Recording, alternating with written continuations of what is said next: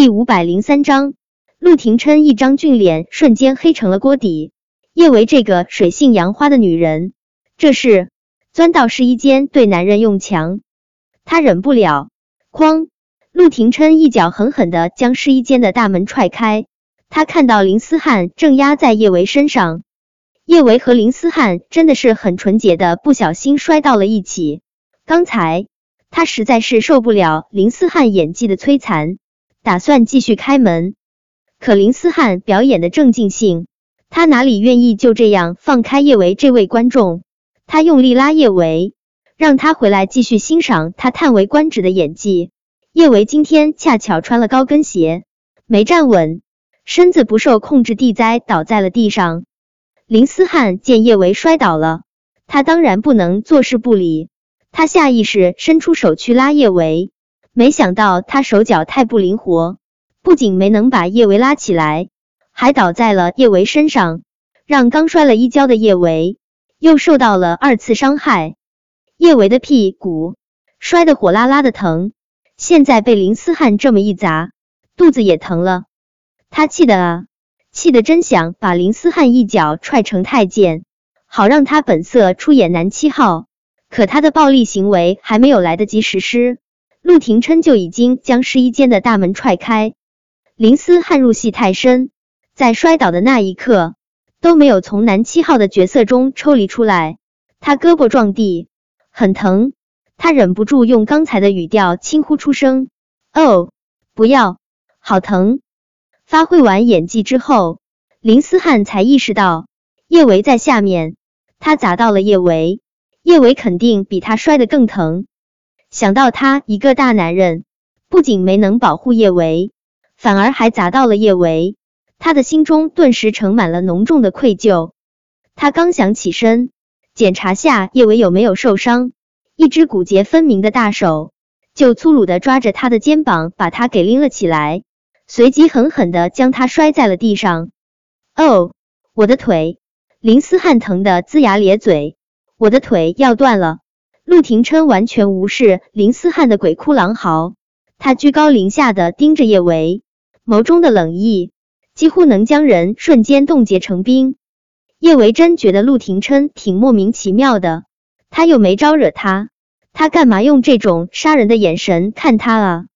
不等他说话，陆廷琛那冰冷的仿若来自寒山之巅的声音就在试衣间里面响起：“叶维，你可真能耐啊！啊！”叶维一脸的懵，他怎么不知道他哪里能耐了呢？林思翰是被陆廷琛摔得不轻，但他是一位极其敬业的演员，就算是他身上散架一般的疼，也无法打消他作为男二号的热情。他挣扎着从地上爬起来，一甩头，又恢复了之前那副中二霸道总裁的模样。他三步并作两步上前，紧紧的将叶维护在身后。怎么？想欺负我的女人，陆二少，我告诉你，我林思翰的女人可不是谁想欺负就能欺负的。林思翰双腿打颤，但那张中二的俊脸上却写满了“勇者无敌”四个大字。呵，陆廷琛凉凉一笑，丝毫没有将林思翰的威胁放在眼里。我就欺负了你，能怎样？林思翰，我。林思汉瞬间如同蔫了的茄子，他还真不能怎么样。叶维刚才摔倒的时候还不小心扭了腰，他刚才试图从地上站起来，但身上太疼了，没成功。见林思汉过来了，他连忙伸出手，对着他说道：“思汉，拉我一把。”听了叶维的话，林思汉才从被陆廷琛气势的秒杀中回过神来，他连忙转身。就要把叶维给拉起来，可他的手还没有拉住叶维那青葱水嫩的小手，陆廷琛就已经将叶维打横抱在了怀中。林思汉垂眸，他看了一眼自己空落落的手，那你他的女主角就这样被人给抢走了。林思汉不服，林思汉傲娇的哼哼了一声，就打算一鼓作气把叶维从陆廷琛的怀中抢过来。他刚上前一步，陆廷琛刀子般犀利的视线就唰唰的落到了他身上。那一瞬，林思汉觉得有千百把刀子蹭蹭蹭的在他的身上刮，刮的他都有点儿站不住脚。他有一种很强烈的感觉，要是他敢去抱叶维，他一定会被刮的只剩下骨头，不，连骨头都得被碾碎。林思汉控制不住的打了个激灵，他识趣的后退了一步，与陆廷琛保持些距离。他觉得自己在陆廷琛面前这么错，真有点儿丢人了。不过他是天生的乐天派，很快他就把自己给说服了。又恢复了开朗灿烂的模样。男二号嘛？男二号不管多英勇、多霸气、多帅气、多多金，最终都是得不到女主角的。他为女主角掏心掏肺、挖肝挖肾，付出一切，但女主角最终还是得回到男主角的怀抱。他只能站在与女主角遥遥相望的远方，黯然神伤，让观众心疼。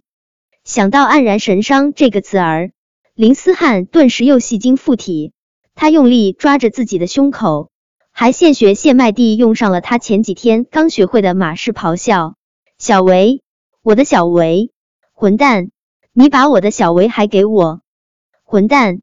叶维觉得自己已经抽筋抽成了面瘫，林思汉这么喊小舅舅，怎么整的跟小舅舅是抛弃了他的负心汉似的？陆廷琛依旧是黑沉着一张脸。他那双幽邃的眸中带着令人胆寒的漠然。做梦。说完这话，他抱着叶维，不顾所有人的眼光，就快步往店外走去。公园死死的咬着唇，他最担心的情况还是发生了。他当着这么多人的面，抵抗不了叶维带给他的影响力，让他一个人承受被抛弃一般的难堪。他不甘心啊！公园使劲吸了几口气。快步追上陆廷琛和叶维，嘉诚哥，你放下叶维好不好？周围店员们的议论纷纷，让公园心中愈加的狼狈。他眸中含泪，楚楚的看着陆廷琛说道：“嘉诚哥，你当着这么多人的面抱着叶维离开，将我一个人抛在这里，你让别人怎么看我？嘉诚哥，让叶维和他的未婚夫离开，你留在这里陪我好不好？”嘉诚哥，我想好好选几件礼服，明天我还想漂漂亮亮的站在你身边呢。嘉诚哥，留下好不好？本章播讲完毕，关注微信公众号书界锦鲤，回复数字零零幺，精彩内容抢先看。